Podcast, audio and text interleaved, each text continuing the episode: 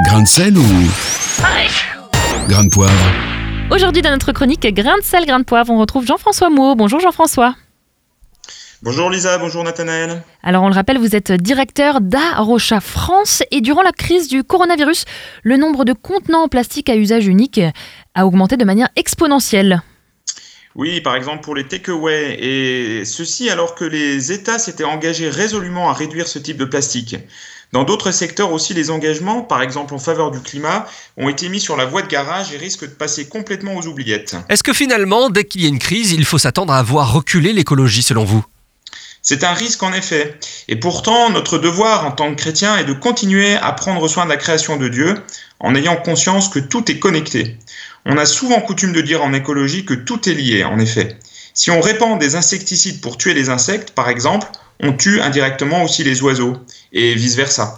Oui, et il y a une, une campagne en Chine sous Mao pour éradiquer des oiseaux qui a mal fini, je crois bien.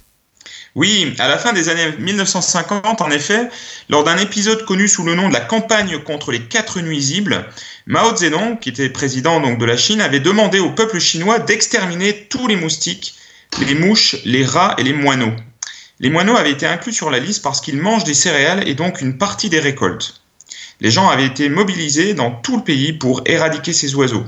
Les citoyens avaient alors la consigne de faire du bruit en frappant des pots et des casseroles ou des tambours par exemple pour effrayer les oiseaux et les empêcher de se poser, les forçant ainsi à voler jusqu'à ce qu'ils tombent du ciel d'épuisement. Les nids étaient systématiquement détruits, les œufs cassés et les oisillons tués. Les moineaux et autres oiseaux étaient abattus dans le ciel, entraînant la disparition quasi totale des oiseaux en Chine. Et Jean-François, en avril 1960, les dirigeants chinois se sont rendus compte que les moineaux ne mangeaient pas seulement les céréales, mais également une grande quantité d'insectes. Et oui, et plutôt que d'être augmentés, les rendements des récoltes après cette campagne ont sensiblement diminué. Mao a alors ordonné la fin de la campagne contre les moineaux. Mais il était trop tard. En l'absence de moineaux pour les manger, les populations de criquets ont dangereusement augmenté dans le pays. Il en résulta une amplification des problèmes écologiques déjà causés par le grand bond en avant. Un tel déséquilibre écologique est mis en avant par certains historiens pour expliquer la grande famine chinoise, durant laquelle plus de 30 millions de personnes seraient mortes de faim. Mais quel est le rapport finalement avec le fait d'acheter de la nourriture dans des emballages en plastique? Ben, quand on jette du plastique dans la poubelle et qu'il n'est pas recyclé ou correctement traité, il se transforme en déchets qui vont se retrouver dans les rivières ou dans la mer.